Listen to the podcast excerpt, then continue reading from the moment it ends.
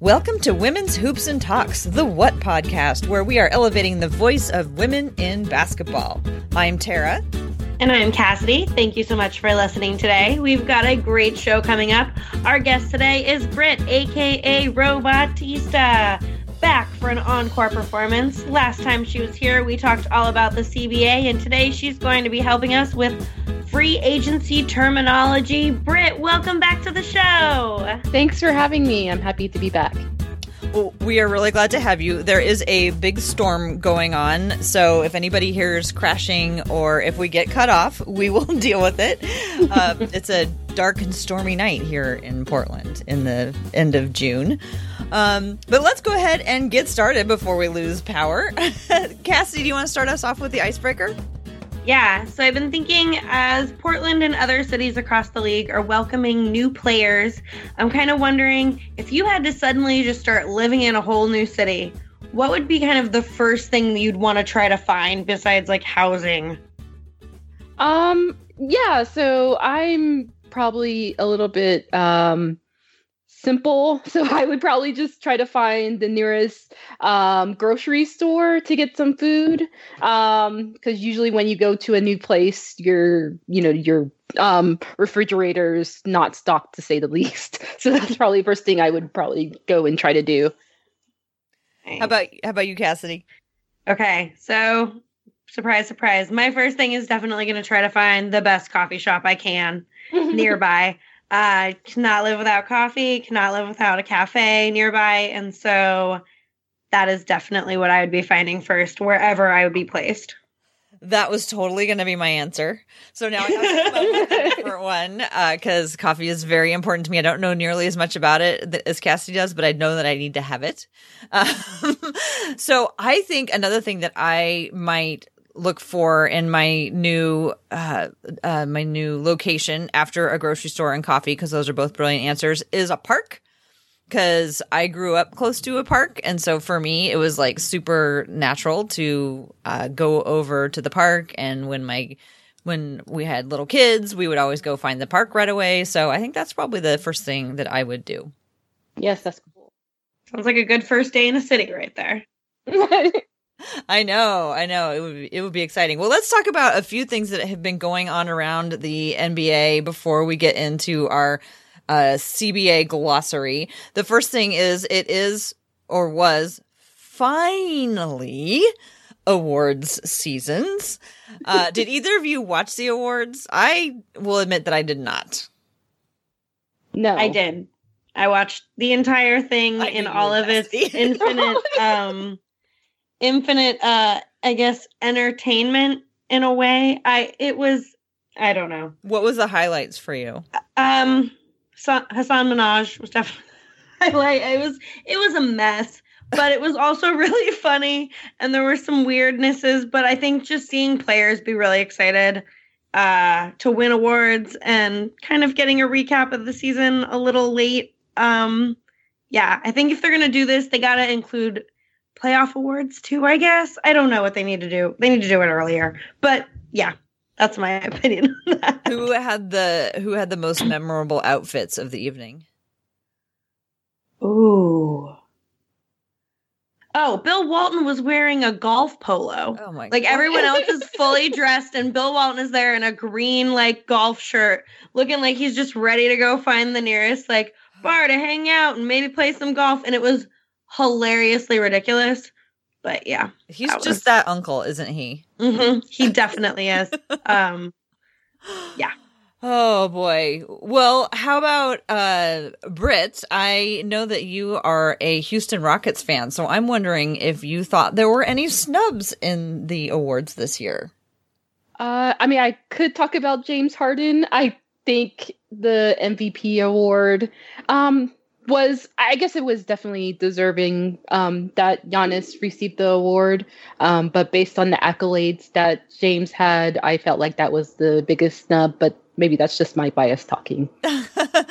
um, you know, one of the things I think that is so hard about these awards is that like there's nothing specific that they're supposed to be graded on, you know? So it's like if you're grading someone's paper and you're like, yeah, I like this paper, A, but you know, you don't have like a rubric to go down. I'm big on rubrics. Um, you know, that there, it doesn't seem like there's a clear one for the MVP. And I don't know, maybe they don't, maybe they don't need one. I don't know. Cassidy, what do you think about how the MVP is selected? Or how did Yeah, you feel about the selection this year? I think I just don't really understand what it is based on. And I do get like celebrating, but I think each player to their fran- franchise should be their MVP. And so I think there's always going to be arguments. Like I'd argue Damian deserves to be MVP, but I think that Giannis had an amazing year and it was a it was fun to watch and the way that affected his entire team was definitely a huge impact and so I don't know. I, it's just a weird. It's a weird thing to pick like one player of all these great players based off of something we don't really. You can't quantify. Well, so I did a little research into some of the other lesser known war- awards that were given out that night. And um, one of them I found out actually does appear to have a rubric, which I, I was like, really? So the Hustle Award, which was won this year by Marcus Smart, actually does have a rubric, and I think it was ba- it's based on the NBA.com hustle stats. And that's like they do a aggregation of whoever, you know, has the most outstanding stats based on the NBA.com's hustle, you know, stats page, you know, hustle stats, which I guess maybe that was a way to like get people to go use those stats and take them seriously or whatever. But I was like, really? Of all, as of all of them, that's the one that has a rubric. Okay. You know, because hustle is always the thing they're like, that's the heart, you know, that's the grit. But it's like also apparently for the awards purposes, the one that they measure. I just thought that was interesting. Yeah, I, didn't realize that it had a rubric brick at all. Well, so I I read a couple of I'm like 90% sure it does because I read I had to read a couple of articles. And there was one that was written by Boss uh, so Marcus Smart was the winner. And so there was an article in um you know the Boston newspaper that um said that the NBA has a rubric. And so then I followed that link to an article on NBA.com's site about the previous year's winner, who I am not remembering off the top of my head. And in that explanation, it said, you know, the Hustle Award is based on, you know, these stats. So that's where I'm getting that they actually have a rubric, but it's the closest thing that I've ever seen anyone to saying, this is how we grade the winner of this award. Um. So yeah, and when it also when it came to executive of the year, I kind of thought Masai Ujiri got snubbed on that. Yep. The the winner of that was Jon Horst from the Milwaukee Bucks. They got a lot of awards this year, which I understand that they had a fantastic year, especially compared to where they were a year previous. Um, but like Masai landed Kawhi, which won them the championship. I thought that And they did a late trade that helped them tremendously. that is Yeah. such a good point. Yeah, I, I guess I sort of, um, I, I would say I would sort of dif- disagree. I thought Horst was a really good candidate for Executive of the Year. Um, and then, as a reminder, the executives, so presidents, um, GMs, are the ones who select this Executive of the Year. That's the only award that media members do not um, do the selections for. Mhm. Um, I guess besides the Hustle Award, if they're just using stats. But anyway, um, the reason why I think Horst was a good um, selection is because um, he he made a lot of smaller moves that over the last couple of years have been a huge impact. So um, the addition of Khris Middleton, the addition of Bledsoe, and I think the other thing that people forget as well um, is that all these awards are, um, you know, regular season awards. I definitely think if we included the postseason as part of the awards, um, Ujiri would definitely win as executive of the year because he basically brought in the single piece that got them, eh, you know, an NBA championship. So um, I, I guess that sort of goes back to what Cassidy was saying is that we there probably should be some postseason awards, and that would probably give some flavor to the NBA awards as well. One other little bit of news that is um, particular to Portland is Portland actually participated in a big, a pretty, pretty big trade. Evan Turner of the Trailblazers, which traded to Atlanta for Kent Bazemore. Cassidy, what were your thoughts when you heard about this trade? Um, sadness. I love ET. I have watched ET since he was in Boston, and I think he's a fascinating human. He was so great off the court, on the court, the the leadership. I'm really sad to see him go. I hope that he shines in Atlanta, and I'm excited to see what Bazemore can do. He seems really great, and uh, based on the press conference, I think he's going to be a fun person to have in Portland. Yeah, he's somebody who's been on um, you know, on the minds or in the trade machine for mm-hmm. Blazers for a couple of years. But the weird thing about it is, is, I mean, the summer of 2016 is going to live on forever. And one of the mm-hmm. loudest complaints for the last three years from Blazers fans has been about Evan Turner's contract. And as people got to know him and started to appreciate the things that he did for the team, they, um, you know, that quieted down a little bit, but it never went away because people were really very stuck on how much money he was making and how that had a ripple impact for the rest of the team.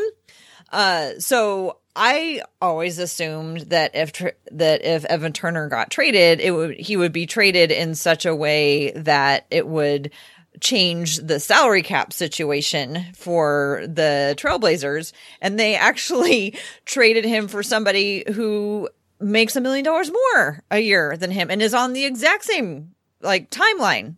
so I was very confused by that. Um, Britt, I don't know if you followed any of the Evan Turner Kent Bazemore trade. Did did any of that, you know, trickle down to you?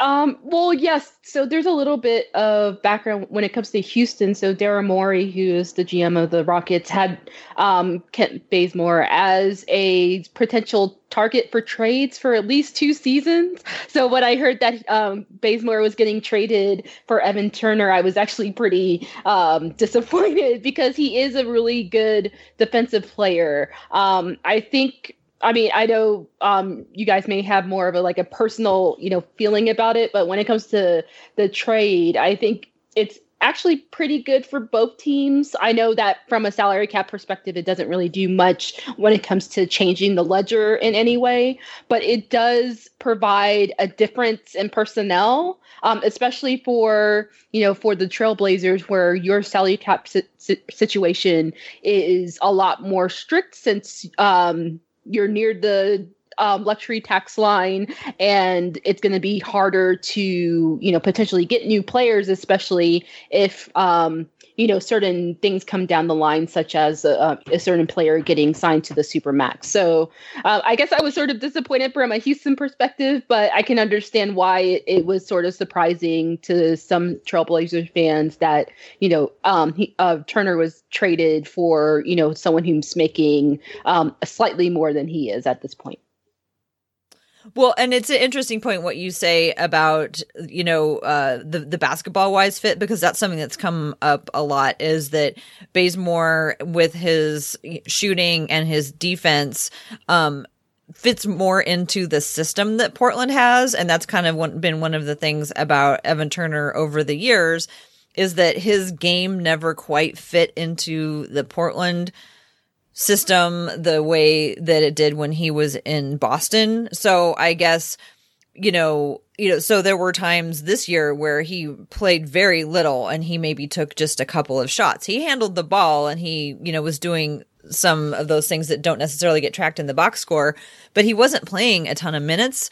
And so, at least in this situation with Bazemore, it sounds like potentially a player who's, you know, making a considerable amount of money you will be playing a lot. So I guess if people are looking at value that way, although of course, you know, there are guys that we value for many more things than just how much money they're making and how they're playing on the field. But you know what I mean? Is that like yep. his fit might be better. And so when you're looking at having to squeeze as much as you absolutely possibly can out of your salary cap situation, uh, Bazemore may, you know, uh, could be a better deal, I guess, for Portland. Yeah. Yeah. Yeah. It's still sad. I know, I know. I it's real. I like. I just all day yesterday. I was just like kind of down in the dumps about it because Evan Turner is so entertaining, and he just seemed like such a genuine. Like he's one of those people that like you know said whatever was on his mind, and so people were always like on the button to like um you know censor if the swear words were coming out, and and he's also one of those people that just weird stuff happened to all the time. I loved it. sometimes like like really weird stuff like i don't know how Semi many- trucks yeah i mean falling in pools. did you hear about that one Britt no, I actually didn't. yeah, a semi truck fell into his pool at his house. Oh my Like, gosh, off that's a cliff. scary. and yeah, it was not good. And but him and the Blazers photographer um sat on his deck with a drone and flew around and got pictures of it. And it was it was an epic storyline in Portland. yeah well evan turner sat there in a silk um satin boxing robe with custom made slippers oh my gosh. Yeah, Everything. Well, and then Yeah. there was another time where he and Brooke Olzendam, who's the sideline reporter, came across a woman who had a, a woman who was driving in front of Brooke got into a car crash. And so Brooke pulled over to like attend on the scene and ET was driving by. And so he pulled over too. So Brooke Olzendam and ET like helped this poor young woman who'd gotten in a crash on the freeway and stayed with her while they were waiting for the police to come and everything. And it's just like, just weird things happen with Evan Turner. It's very strange. So, but uh, yeah, I too am looking. I, I always I kind of I try to temper my sadness over losing a player with like this is this means that there's going to be one new guy in the family that we get to know about and from Yeah. everything I've heard about Bazemore he seems pretty interesting. Mm, yeah, I think that's the hardest thing about talking about trades is that there is a human component, but then we're also talking about a business decision. So it's hard Mhm. to sort of figure out how to say that in the best light without sounding, um, I guess, callow or, um, you know, just mean about it. Yeah, I'm I'm glad you brought that up because I mean, I try to be really conscious about what I'm talking about and the words that I'm saying, but sometimes get caught up in, like you said, in the transactional portion of it, and it's like, wait a minute, you know, we're we're talking about like really really good guys here. So I wish Evan Turner all the best. I hope he has a lot of success in Atlanta, except for when they're playing against Portland. All right, well, let's move on. Um, one, like I, we said at the beginning of the show, we brought Britt back because uh, we had questions about free agency, and I thought it would be uh, instructive and helpful to go over some key uh, terms that are often used. And I'm going to tell one little story, and then we'll get to it. So about four years ago, when I was really starting to really get deep into this basketball business, and I was listening to the Nate the Dunc'd On podcast with Nate Duncan and Danny Leroux, and they do every year they do like a mock off season where they you know pretend that they're different teams and different agents, and they like pretend that they're you know representing players and what see what's what could possibly happen. So while they were doing this, they're having all these conversations and they were talking about Emily. And I was like, who's Emily? Like, who's this person, Emily, that they keep talking about? And I'm like, there's this woman who seems clearly super involved in basketball, and I have no idea who she is. Who is Emily? And so, of course, after listening to it for a while, I realized that it wasn't a woman named Emily, it was M L E, the mid level exception. So every year doing free agency, I say, you know, I give a little, you know, high five to the imaginary Emily. Um, because I just think one of the things that we do is that the more we talk about basketball, the more we get used to it, the more we learn about what happens, we sort of forget um, that there was a time where we never really understood these terms. And I thought maybe if we have some listeners who are just getting into basketball or have been, been into it for a couple years, but not into like the off season and want to learn some more, I thought it would be uh, a good idea to just kind of go over some of these terms so they don't have an Emily moment, just like I did.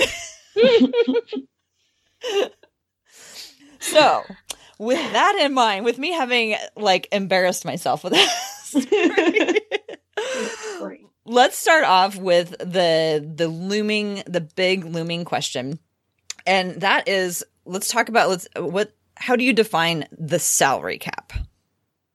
Okay, so the salary cap is the dollar amount that is set per team that can be spent to acquire players. So, you know, more or less a budget that is given to all 30 teams across the NBA that they have to uphold to. Um, most major sports organizations have this as a means to evening the playing field. So the NBA, of course, that's what we're talking about today, as well as the um, NFL, NHL has um, a salary cap. Um, the one sport or major sports league in North America that doesn't have one is the MLB, um, which is sort of interesting and in why you see these, you know, three hundred million dollar contracts for a single player across ten years. Um, but in general, it you know, like I mentioned, it's just the maximum amount that a team can use to acquire the players that they need for an entire season awesome. I'm going to be learning along with everyone else today for sure. um, so, what does it mean when people are referring, referring to a hard cap? Uh, so, uh, like I mentioned before, the salary cap is, you know, the budget that the team has in order to spend. But in the NBA, uh, the NBA has a soft cap system. So that means that um, when a team goes over the set salary cap amount, they have the ability through several exceptions that we'll um, probably talk about a little bit later that they can add um, additional players using exceptions to be able to go above the salary cap that is currently in place. So right now the salary cap is 109 million dollars or is estimated to be as of July 1st. So anyone who goes above that amount they can um, add additional players. But um, there is a um, three major uh, stipulations to that soft cap. You can you have a soft cap for as lo- long as you want, and you can spend practically as much as you want. However, if you go um, and do three things, it can cause you to be hard capped. So that means that um, you can't spend more than a maximum amount. It causes you to not be able to spend any more than um, what the maximum amount that the NBA provides. Um, so in this case, the um, when a team is hard capped, they can only have a maximum salary that is six to seven million dollars um, above the maximum salary cap amount for um, the NBA, um, and that's without exceptions. So they can't use any of the um, existing ex- exception structures that are in place to get new um, players. If they do acquire players and that causes them to go over the hard cap, there are very major um, consequences to it. Um, the NBA can force teams to um, trade those players again or trade any players on their team in order to get below the salary um, to the um, hard cap max. Um, the um, teams can also be fined as a result, and then they can also have a reduction in draft picks as a result of going over a hard cap, um, which doesn't happen if they go above the salary cap and they're not hard capped. So a, a soft salary cap means that okay, I like how you said it was a budget. Like here's the budget. Okay, so we spent the budget, but we went a little bit over. Well, okay, if you're going to go a little bit over, we're going to give you some restrictions on how you can do anything else, but we're going to give you a couple exceptions cuz you still need to like build your team. So yep. that's kind of like how a soft cap works. But then if you're like, no, I'm just going to keep spending my money, then um, under various different circumstances, you get hard capped, which means that, like, no, you actually can't spend any more money. You have no other money to spend, no matter what. We're like not going to let you spend it. And if you try to, we're going to fine you. Yes, and it's uh, or fine you, make you trade players, um, multiple players, in fact, um, as many players as it causes, or in order for the team to be um to go back below the hard cap line. I mean, it's super strict. It's probably one of the strongest um business related stipulations that the league has. Okay, so what are what are some of these exceptions that you talked about? So, um, you know, including my beloved Emily. Um, what are so as far as I understand it, like the Trailblazers right now are over the salary cap. So they have some limited exceptions that they can use to add more players to the team as free agents. So what are some of the uh, the exceptions that the Blazers can use and what are some other ones that, you know, that other teams can use as well? So um, I guess we'll actually start out with the um, ML MLE or um, Emily, as you were assuming it was. My dear the, sweet Emily. Yes, but the mid-level exception allows for players to sign um, uh, players that are for a certain amount of money. So um, I guess we can sort of explain it as there being three tiers of um, types of salaries. Um, of course, it is a lot more diverse, but we'll use three as a standard example.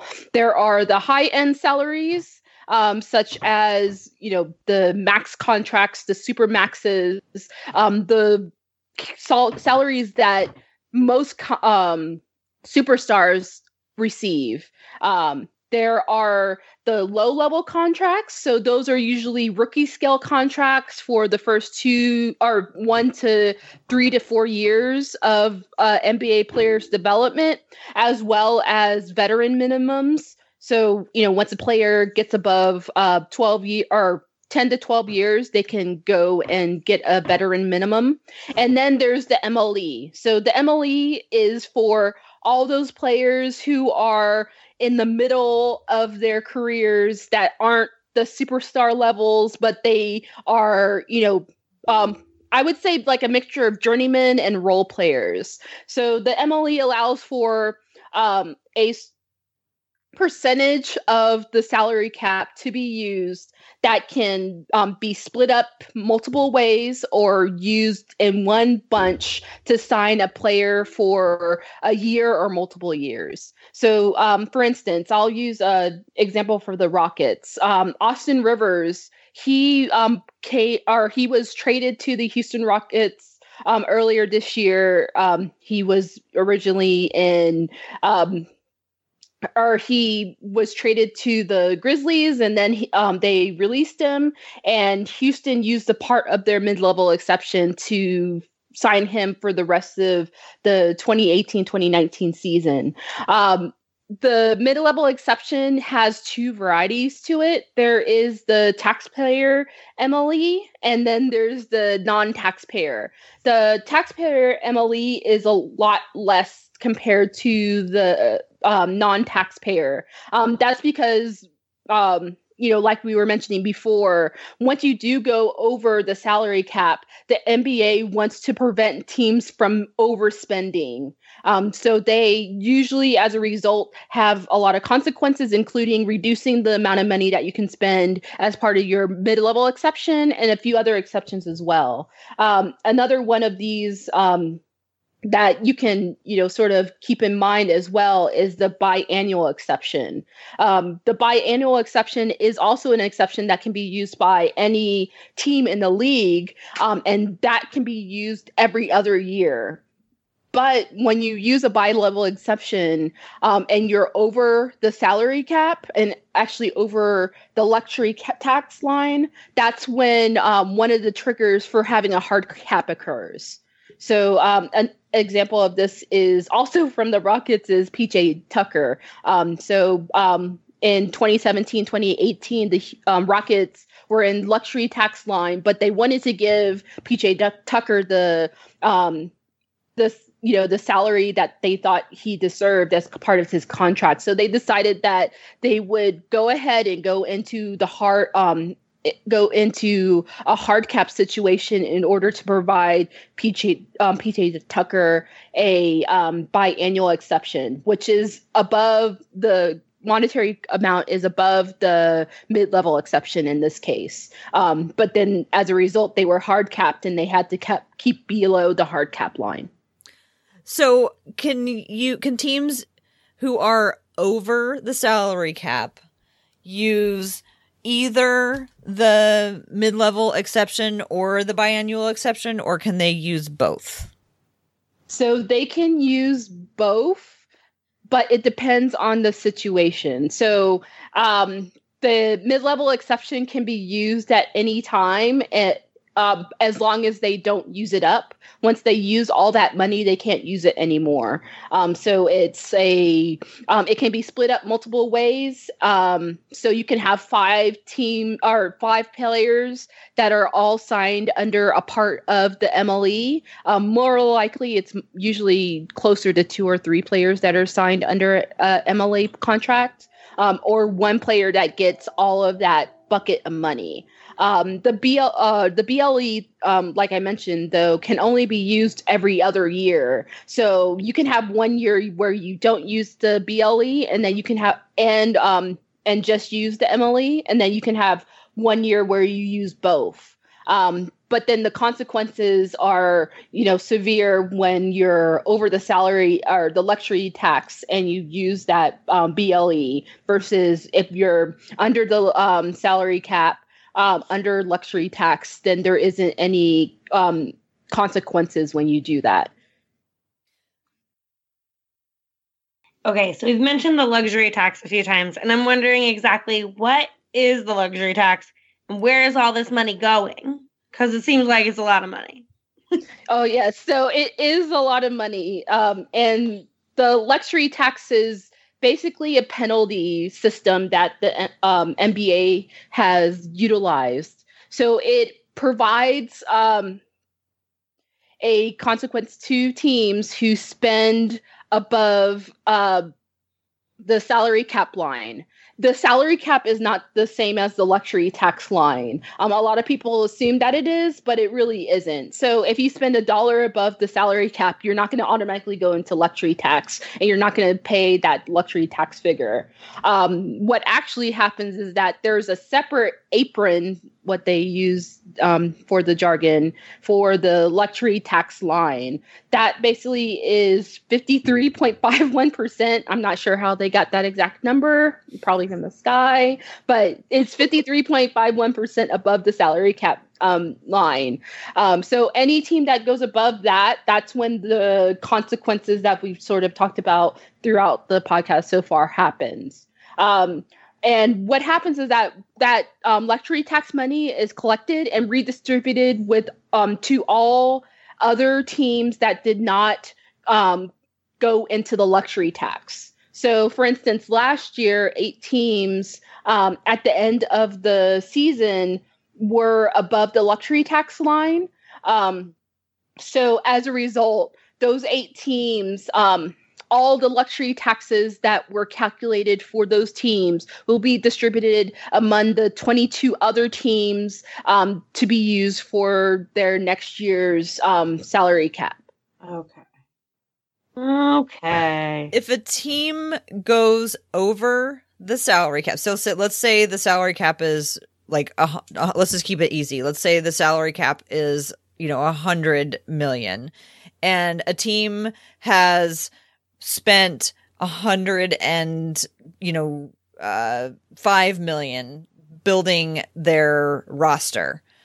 They have you know they they are limited in the way that they could spend any more money if they want to continue to build their roster but they're not on the hook for a big luxury tax unless they are so far over the salary cap that they are then in that luxury tax category. Yep. Whatever it would be. so yes, yeah, 120 exactly. or whatever. Okay. So they aren't monetarily punished until they get over that luxury tax line. Yes. And then and it starts piling up.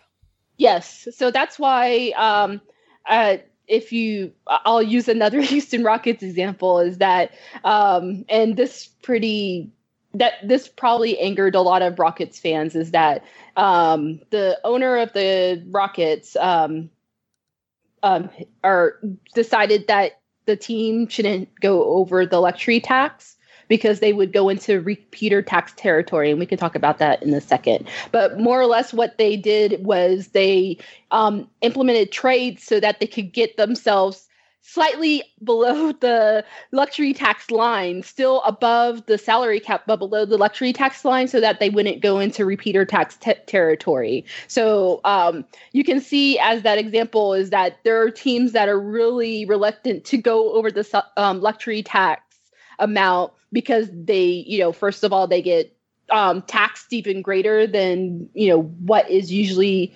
um, done for you know regular teams, and then you know ultimately that comes out of the stakeholders or um, ownership group um, you know money that they're providing to the team. So you know depending on how i guess open pocket the ownership groups are um, depends on if they want to spend all that money or not the repeater tax can you talk about that oh yes so the repeater tax is another consequence of being over the luxury tax line. So the repeater tax happens when you are over the luxury tax line for three of the last four seasons. This is a new addition to the um, CBA, um, the collective bargaining agreement. We talked about this in the last um, podcast, but um, it was a direct result of the Golden State Warriors being able to sign Kevin Durant. Um, the league and the Players Association made agreements so that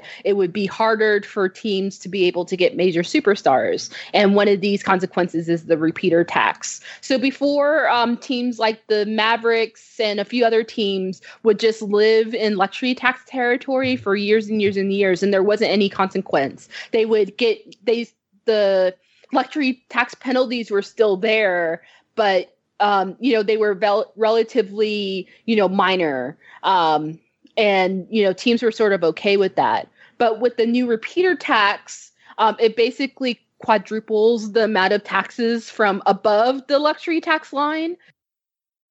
There are like we mentioned before, there are sort of there's tax rates that teams have to pay. Um, non-taxpayers non repeater taxpayers and repeater taxpayers. So for a team that is under the salary cap, they don't pay any taxes whatsoever. There is no tax rate for them, you know, relatively speaking. Of course, in the back end of the business, there's a lot of taxes that are paid to the state and the, you know, in the um, federal government. And for instance, for Toronto, their Providence and so once you do hit that luxury tax line and have to pay taxes, the tax rate is a dollar. Um, so for every dollar that uh, um, a luxury tax team that is non-repeater has to pay, um, they have an additional tax rate of one um, one dollar and fifty cents. So they for every dollar that they pay, they have to um, multiply that by 1.25 or 1.5 and that is added onto their salary cap value as well. So you can see that it starts ballooning up as you add um, more and more dollars and of course it's not you know single dollars it's millions of dollars. And the other thing that happens too is that it is a um, incremental system. So if you go over a certain amount in your in the luxury tax then the tax rate increases more. It adds up fast once you get over. Has yeah. anybody actually ever paid the repeater tax? No. So Golden State will be the first team that pays the repeater tax. And um, there's a really good article that sort of discusses what the sort of you know process is. But for that repeater tax itself, the tax rate for that that starts at 250 so any dollar over the luxury tax that that mm-hmm. team is under, they pay a tax rate of $2.50.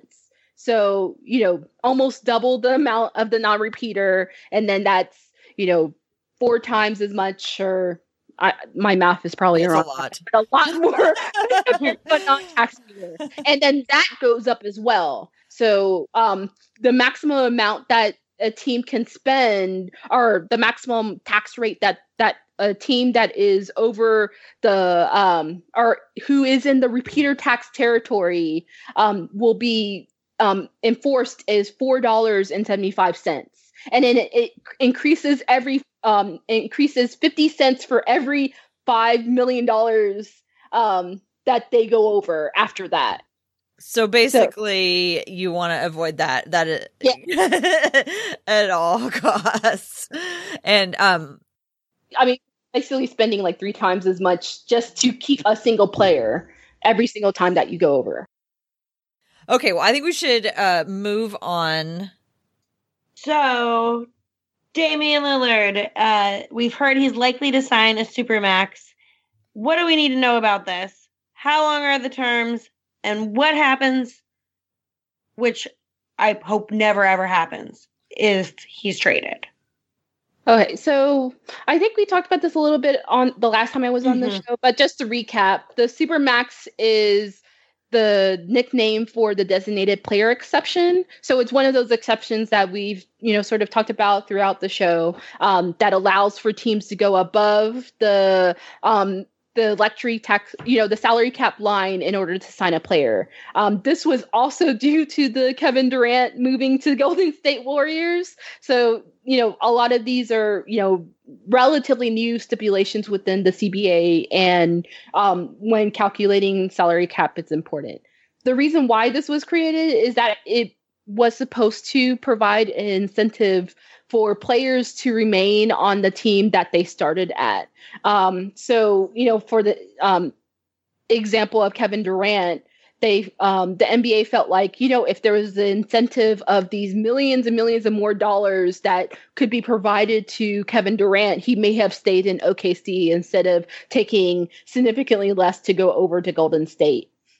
So there's a number of eligibility requirements in order to be eligible for a supermax, um, and as a result, you know there's only a few players who have gotten in those um, those requirements met so far. So you know to quickly recap on it, you have to be in your eighth or ninth season. So um, Damian Lillard's going to hit that next year. Um, he or they have to be on their current team, or they have to be traded to their current team during their rookie contract. Um, so that's why a lot of players such as Chris Paul, um, Kevin Durant is another example, and a few other players, or any player that um, I would say, you know, were outside of their rookie scale contract when the supermax was created they were un, um, ineligible to get a supermax. Although there are two exceptions that i'll talk about um, momentarily. And then the third um, sort of uh, stipulation is the most important one is that you have to in a three year period make um, hit one of two criteria you have to make a all nba team and um, any of those three seasons, which Damian Lillard, Lillard has done and um, did do this season as well. So he already matched that. And then you also have to, um, if you don't hit that criteria, you either have to um, get MVP once or um, be in the or um, get defensive player of the year twice in a three year period. So if you hit any of those sort of three thresholds, you don't have to hit all three. You have to hit at least one of those criteria. Um, then you're um, as well as the two others that I mentioned. Then that's when you can um, get a supermax deal, and that's what da- um, Damian Lillard can currently do as of July 1st of this upcoming new season. Um, and then um, Cassidy, you asked, you know, what happens when it comes to a supermax is that um, it is a, an exception. So that means that uh, a player that receives a supermax contract can be signed for significantly more than what the um, any other team can sign. So uh, we can use the example of uh, uh, Kawhi Leonard um, when he was in San Antonio. Um, he uh, could have been signed to a supermax contract, um, which would have gave him approximately 70 seven zero million dollars more compared to him um, being um, traded over to Toronto and what they can sign him as a max this season. But he b- decided to forego that and be traded. And of course, we know the rest of it is history. Um, as for Damian Lillard, since he hasn't been traded, he probably won't be traded. And both sides are, you know, more or less very interested in signing him. That's when they want to, you know, that's, um, you know, around now is the opportunity for them to sign. Um, and then I guess we also want to talk about, you know, what would happen if someone wanted to try to trade a supermax player, um, which um, I'll say I hope for your sake they would never want to trade Damian Lillard. So I'll use another example. um, That's great. So, Protecting John, our hearts. Yes. Wait, so before- John, oh, go ahead. Well, I was gonna say before we go on to, I think you're gonna say John Wall.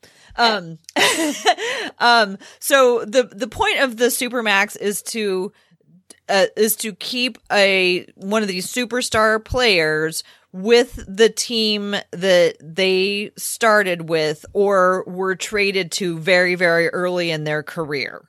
Is that Yes, that's so- exactly right? like um you know if somebody was you know drafted by a team and played with them for a year and then was traded and stayed with that team that they were traded to and then re-signed with that team then by the time they're ready for their third contract that's when they would be eligible for the supermax provided that all the other things that they met Yes, and that was only a temporary. So the that was only a short term exception. So the two, the of, of the current players that have supermax contracts. So there's only four players that currently have a supermax contract. Um, real quickly, it's Steph Curry, Russell Westbrook.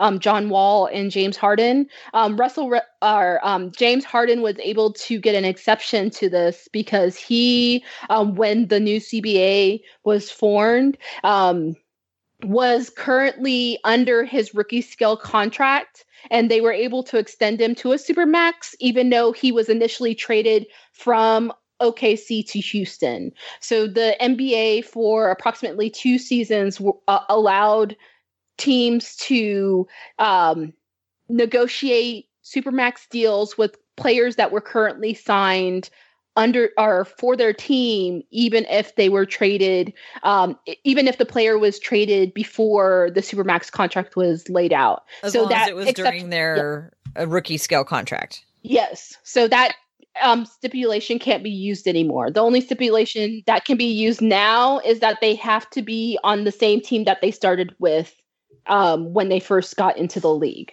Oh, okay. So now you it, it doesn't even apply if you get get traded. yes Interesting. Okay, sorry. Now on to John Wall. Yes. So um, I guess as everyone's pro- you know sort of aware, um, John Wall had you know a series of you know very significant injuries, an Achilles tear as a result of falling down the stairs because of an injury that he had on his leg um, as a result of basketball. Um, you know, uh, you know, a basketball injury. Um, but there has been a lot of discussion of potentially trading John Wall um, for uh, you know, and his contract to another team in order for the Washington Wizards to um, uh, get less or to reduce their luxury cap um, situ- or luxury tax situation.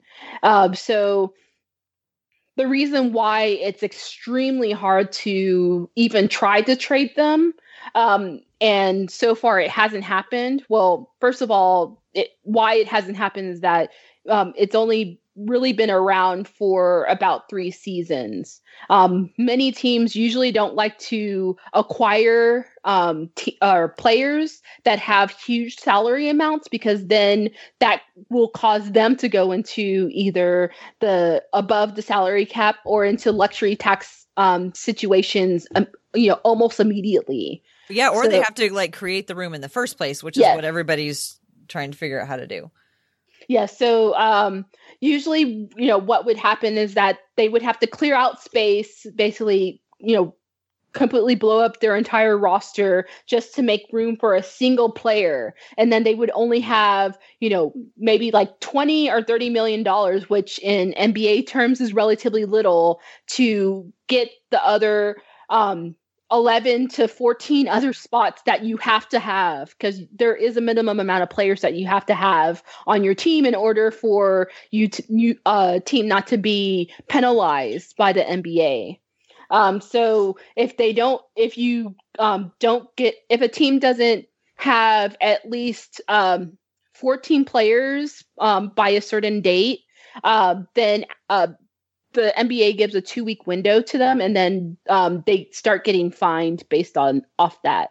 So if you only have twenty to thirty million dollars to, you know, sign get everybody else. yeah, sign everyone else. That's you know that's really difficult to do.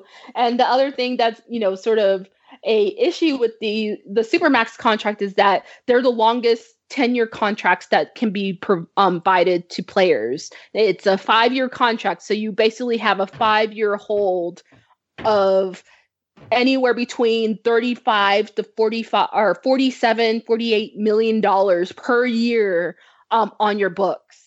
Um, and since there isn't an embassy or amnesty, um, it, I guess if you, people remember, um, or if you don't remember, uh, amnesty was a condition of the CBA, which allowed um, a team to release a player um, and not have to pay their contract, more or less.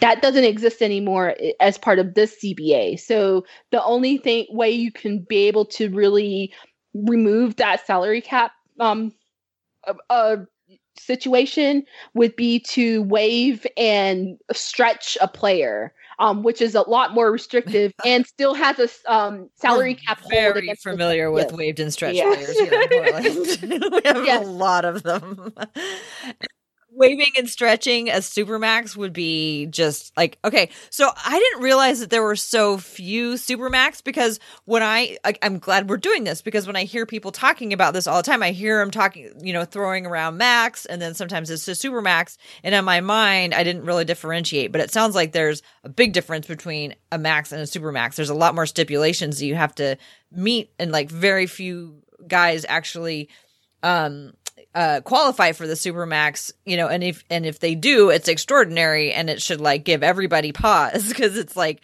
very rare. Yes, and with the max, um, a lot more players can get that. Um, you know, like mid-level stars can get that just by being tenured with the same team for a period of time. Um, there are significantly less restrictions when it comes to maxing out a player. Um, that's why sometimes when you know a certain player gets maxed out, people are like, "Hey, that's a really bad deal," or you know, say that it's you know bad for the particular team because they may um, you know opinions, of course, saying that they may not um, meet that salary um, or that contract that was provided. But ultimately, it's the team's responsibility to make that you know choice to sign a person to a max. Um, whereas the super max that has a lot more stipulations and is a lot harder for a player to actually get. Well, and it's weird that the supermax it, it like it come it comes so late in a player's career. I mean, it's it's pretty it, it's it's not average that players are in the I mean, it's it comes really late in their career and they're getting old i guess is what i'm getting at. When, mm-hmm. when you know when they're going to be making a bunch of money it's likely that the time where you know their athleticism might start wearing down or they might not be as effective in some other things. But i guess the reason they're super max players is they have lots of other uh, capabilities and things that they can do. But it's almost like if you're going to sign someone to the super max you're going to you just have to deal with the fact that there's going to be a couple years where they're, you know, 33, 34 years old, especially if you get like a four year college player to start with, um, where they're going to be making a lot of money, but their production might not be what it was, uh, before they signed the contract. Yep. And I guess one of the other things you, you are, I guess everyone may want to keep in mind is that, um, if the NBA decides and it seems more and more likely that um, high school students can go to the NBA directly from um, high school, then the age that the supermax will hit will be slightly lower Oh, um, that's than a great what you point. um, than pre- you know previously. Um, if the you know supermax does exist by the time the new CBA rolls out, um, I have some sort of uh, I have quite a bit of concerns about the supermax, and especially since the last few players that have you know met the criteria to get supermax decided to go to another team anyway. It seems like it's not necessarily working as intended. So there's only a few players this season that are eligible for the Supermax. Yes. So, um, like we mentioned, Damian Lillard as well as Giannis, he will be hitting that um, as of this upcoming season. Um, I was actually sort of stunned, uh, I guess, as a um, side note, that Giannis is um, nearing his um, ninth or his eighth year in the NBA. um, Yeah. I, he was signed in, you know, he w- um, was drafted in 2013. I was like, has it really been It that seems long? like just Yes. I know. And he still looks so young. Yeah. And the last one is um that is eligible is Kemba Walker. But um I think everyone knows that there are a lot of rumors that he may not be staying um with the Charlotte Hornets uh, um for the next season. And if he does um the when it comes to the Supermax, I guess the inherent um I guess the fourth stipulation is that you have to stay on the same team that you're on. You can't get to that threshold with the first three um, criteria and then go to another team. As soon as you go to another team, you lose the ability to get a supermax. But could you, let's say, not that this would have, there's no, I, there's no good reason that this would happen, I guess, but could you be signed and traded? Uh, with the supermax, I, in theory, you can. I, I just don't think that a team would take Doesn't make any sense. yeah, it doesn't make sense financially because they would, in- uh, especially for higher tier teams that are currently in the luxury tax situation, um, because um, you know we were mentioning before that there are um, there are certain stipulations that cause a hard cap. A sign and trade is one of the stipulations that can cause a hard cap. And having a supermax player that you sign and trade to another team, they instantly get hard capped, and then they have to somehow spend whatever little amount they have left in their salary cap or their hard cap situation in order to sign another, you know, um 12 to 13 players. So if a team decides to do that, they got bigger problems. mean, they, they got, they need a new front office. That's what they do. Yes. Yes, they it would definitely be a very much last resort sort of thing and I don't think it would ever happen in any sort of event. Um they would uh, it would be easier for that team to just wait for that player to not sign because usually when someone's going into the supermax they're at the end of their um second you know their second round of contracts. They're going into their third contract um cycle um and they're usually either restricted or um unrestricted free free agents um, so as a result, they don't have, you know, the team could basically just wait a year or wait until the end of their contract and then sign them then. Um, so why would you, you know, sign and trade for someone under a supermax in that way? Well, this Supermax uh, uh, is a much bigger deal than I really understood. So um, I'm glad that we had. I'm glad we had this talk. Um, I still want Damian Lillard to have it and en- enjoy the, you know, reap the rewards of all the amazing work that he has put in and all that he is going to do. But I understand a lot more about the implications of it and why people are like, does Portland really want to sign Damian Lillard to Supermax? And I'm like, yeah, why not? No, I like, okay, I can see why people like would pause a little bit and go, mm, is that what we really want to do? Yes, that still is what I really hope they do.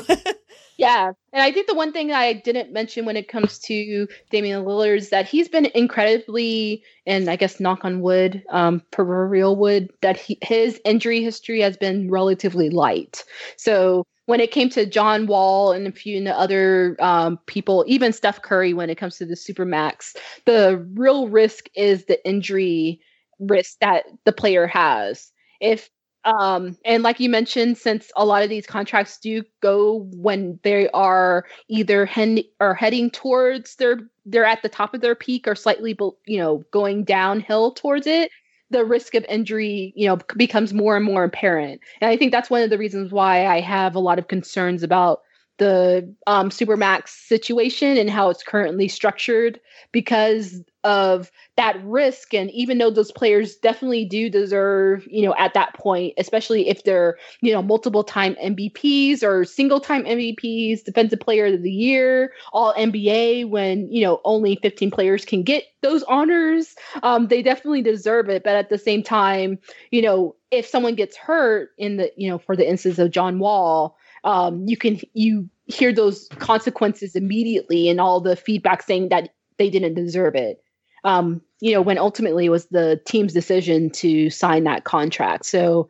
it, it's really something that both the team and the player has to think about hard, you know, before making that deal. And if they're okay with if, you know, the worst happens, which I hope, you know, doesn't happen again, you know, sort of like the John Wall situation, um, what could hurt, happen if that player gets hurt or is out for extended period of time for um, you know, whatever reason, and they're not able to fulfill part or whole of their con- um, contract.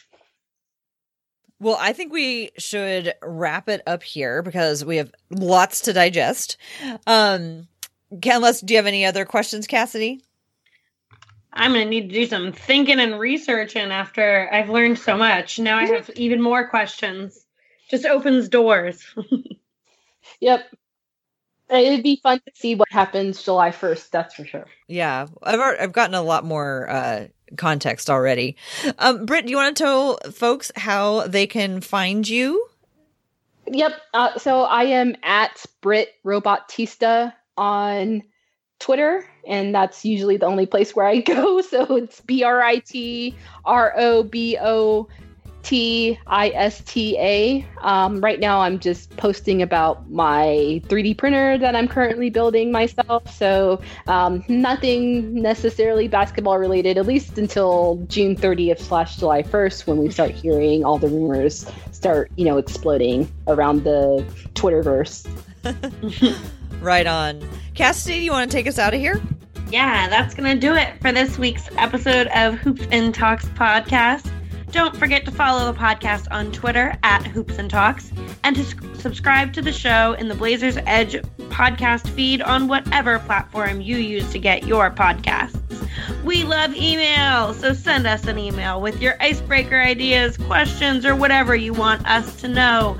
Our email is hoopsandtalks at gmail.com. You can find Tara at TCB Biggs with two G's and me at Cassidy Gemmett on Twitter. And thanks for listening.